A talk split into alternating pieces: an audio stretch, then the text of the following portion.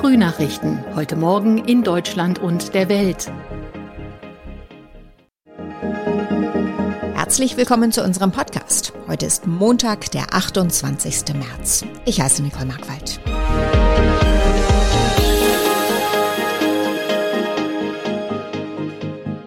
Und das sind unsere Themen aus Deutschland und der Welt. Ukraine-Krieg, die Friedensverhandlungen sollen wieder aufgenommen werden. Landtagswahlen im Saarland, haushoher Gewinn für die SPD. Und ist ganz Deutschland ein Corona-Hotspot? Die Gesundheitsminister beraten. Im Ukraine-Krieg haben ukrainische und russische Seiten in den vergangenen beiden Wochen nur online über mögliche Wege Richtung Frieden verhandelt. In den nächsten Tagen soll das wieder persönlich geschehen, in Istanbul. Wann genau ist bisher nicht öffentlich bekannt. Einzelheiten von Hanna Wagner aus Moskau. Die letzten persönlichen Gespräche haben damals vor einigen Wochen im Grenzgebiet zu Belarus stattgefunden. Dieses Mal ist offenbar die Türkei als Gastgeberland im Gespräch. In der Türkei in Antalya hatten sich Mitte März bereits der ukrainische und der russische Außenminister getroffen, damals allerdings ohne konkrete Erfolge. Nun also ein neuer Versuch auf Delegationsebene. Zuletzt hieß es, die Gespräche seien sehr schwierig, aber gleichzeitig wünschen sich viele Menschen in der Ukraine natürlich nichts Sehnlicheres als ein Ende dieses Krieges, der etwa in Mariupol, in Tschernichiv, aber auch im Westen in Lviv mit großer Brutalität weitertobt. Die Kämpfe gehen unvermindert weiter. So gab es neue Luftangriffe der russischen Streitkräfte unter anderem auf die Hauptstadt Kiew, ein Treibstofflager im Nordwesten des Landes und Kharkiv. Von dort meldet die ukrainische Seite aber auch Erfolge. Präsident Volodymyr Zelensky warnte seine Landsleute in einer Videobotschaft vor dem Versuch, mit russischen Besatzern zusammenzuarbeiten. Jan-Henner Reitze berichtet. Wieder zerstörte Häuser, Todesopfer, Luftalarm und kein Ende der Kämpfe in Sicht. Der ukrainische Präsident Zelensky versucht die Widerstandskraft in seinem Land hochzuhalten, jetzt auch mit der Warnung davor, sich mit russischen Truppen zu arrangieren, die auch keine Rücksicht auf russischstämmige Bewohner von umkämpften Orten nehmen würden, so Zelensky, der fragt, was tun sie dann mit fremden Verrätern?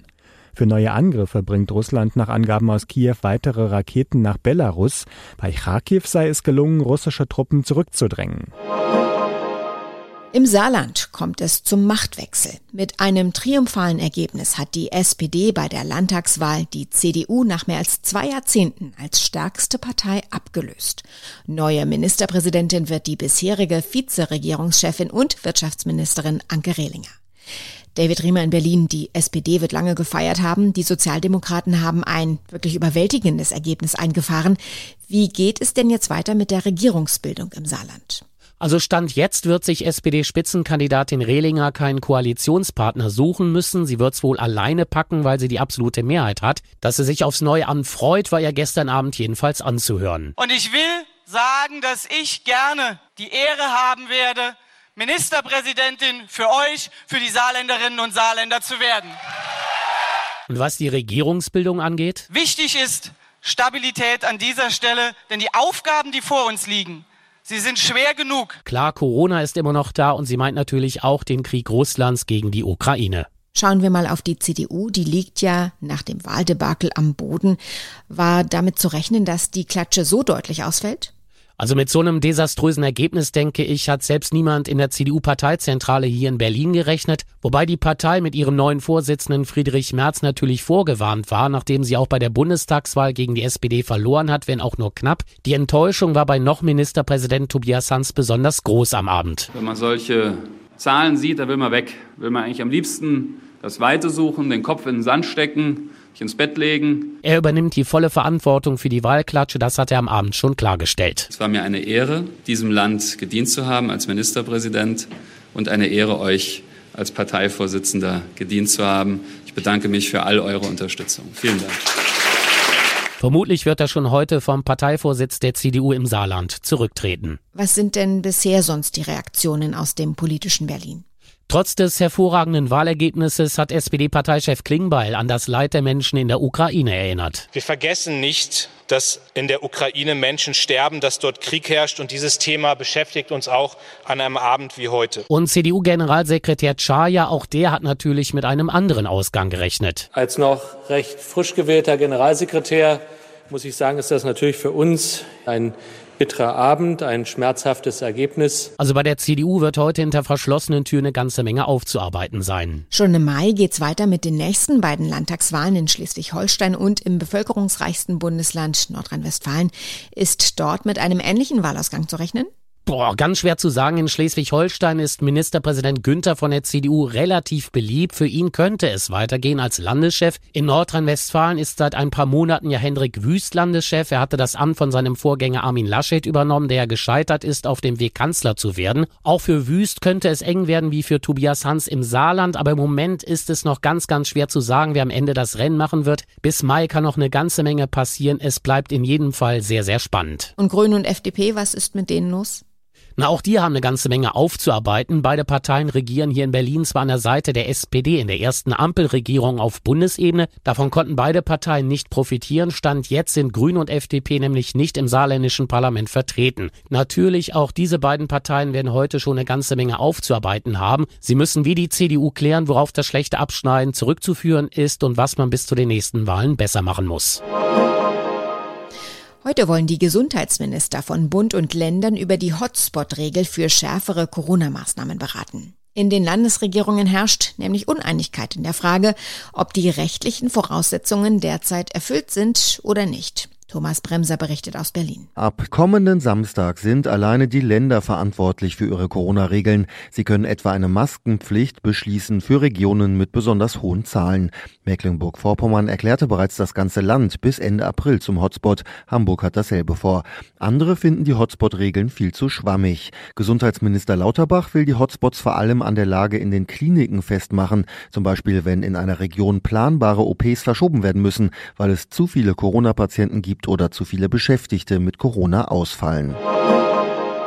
In unserem Tipp des Tages geht es um eine Neuerung, die vielen eine schnellere Steuerersparnis bringt. Wer mag das nicht? Vor allem Menschen, die noch oder weiterhin im Homeoffice arbeiten. Auch teure technische Geräte können in der Steuererklärung neuerdings sofort im Anschaffungsjahr in voller Höhe abgeschrieben werden. Ronny Thorau hat die Einzelheiten. Warum, Ronny, macht das so viel aus? Na, bisher war es ja so, zum Beispiel, man kauft sich ein neues, teures Notebook, sagen wir für 1500 Euro, und dann konnte man das zwar steuerlich absetzen, wenn man es rein beruflich oder zumindest teilweise beruflich nutzt oder auch fürs Studium. Aber bei Technik, die mehr als 800 Euro kostet, konnte man den Kaufpreis immer nicht komplett von der Steuer absetzen in einem Jahr, sondern musste das über mehrere Nutzungsjahre verteilen also etwa über drei Jahre, womit sich dann eben aber auch der steuersparende Effekt für ein Jahr drittelte sozusagen. Ja, und jetzt gilt eine neue Gesetzeslage und man kann auch teure Technik, also über 800 Euro, sofort komplett für das Anschaffungsjahr geltend machen. Und was muss man dabei so beachten, zum Beispiel was die Belege angeht? Ja, Arbeitnehmer oder eben zum Beispiel auch Studenten geben die für den Job oder fürs Studium genutzte Technik als Werbungskosten an und sollten die Belege gut aufheben, insbesondere wenn sie am Ende die Werbungskostenpauschale von 1000 Euro überschreiten, was dann ja jetzt schneller passieren kann. Und da muss man dann eher damit rechnen, dass das Finanzamt die Belege nochmal nachfordert. Neuerdings muss man die Technik übrigens in eine Bestandsübersicht aufnehmen und wer den Steuereffekt doch lieber jedes Jahr so ein bisschen haben will, der kann teure Technik aber auch weiterhin grundsätzlich über mehrere Jahre in den Steuererklärungen verteilen. Und zum Schluss schauen wir auf die Verleihung der Oscars, die in der Nacht in Los Angeles vergeben wurden. Als bester Film wurde die Familiengeschichte Coda geehrt. Die Neuseeländerin Jane Campion wurde als beste Regisseurin ausgezeichnet. Beste Schauspielerin wurde Jessica Chastain in dem Film The Eyes of Tammy Faye. Bei den Männern gewann Will Smith in der Schauspielkategorie für seine Rolle als Vater der Williams-Schwestern Venus und Serena und hielt eine tränenreiche Dankesrede. Smith hatte vorher in der Show die Fassung verloren und dem Comedian Chris Rock eine Ohrfeige verpasst, nachdem dieser einen Witz über seine Frau gemacht hatte. Zwei Oscars gehen auch nach Deutschland, mehr oder weniger.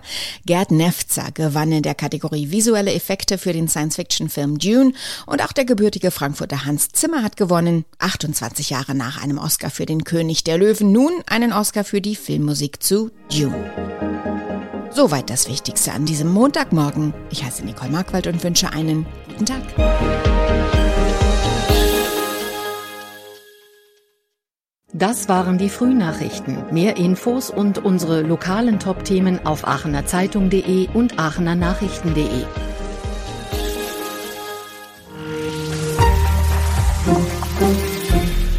Die Frühnachrichten sind ein Podcast aus dem Medienhaus Aachen.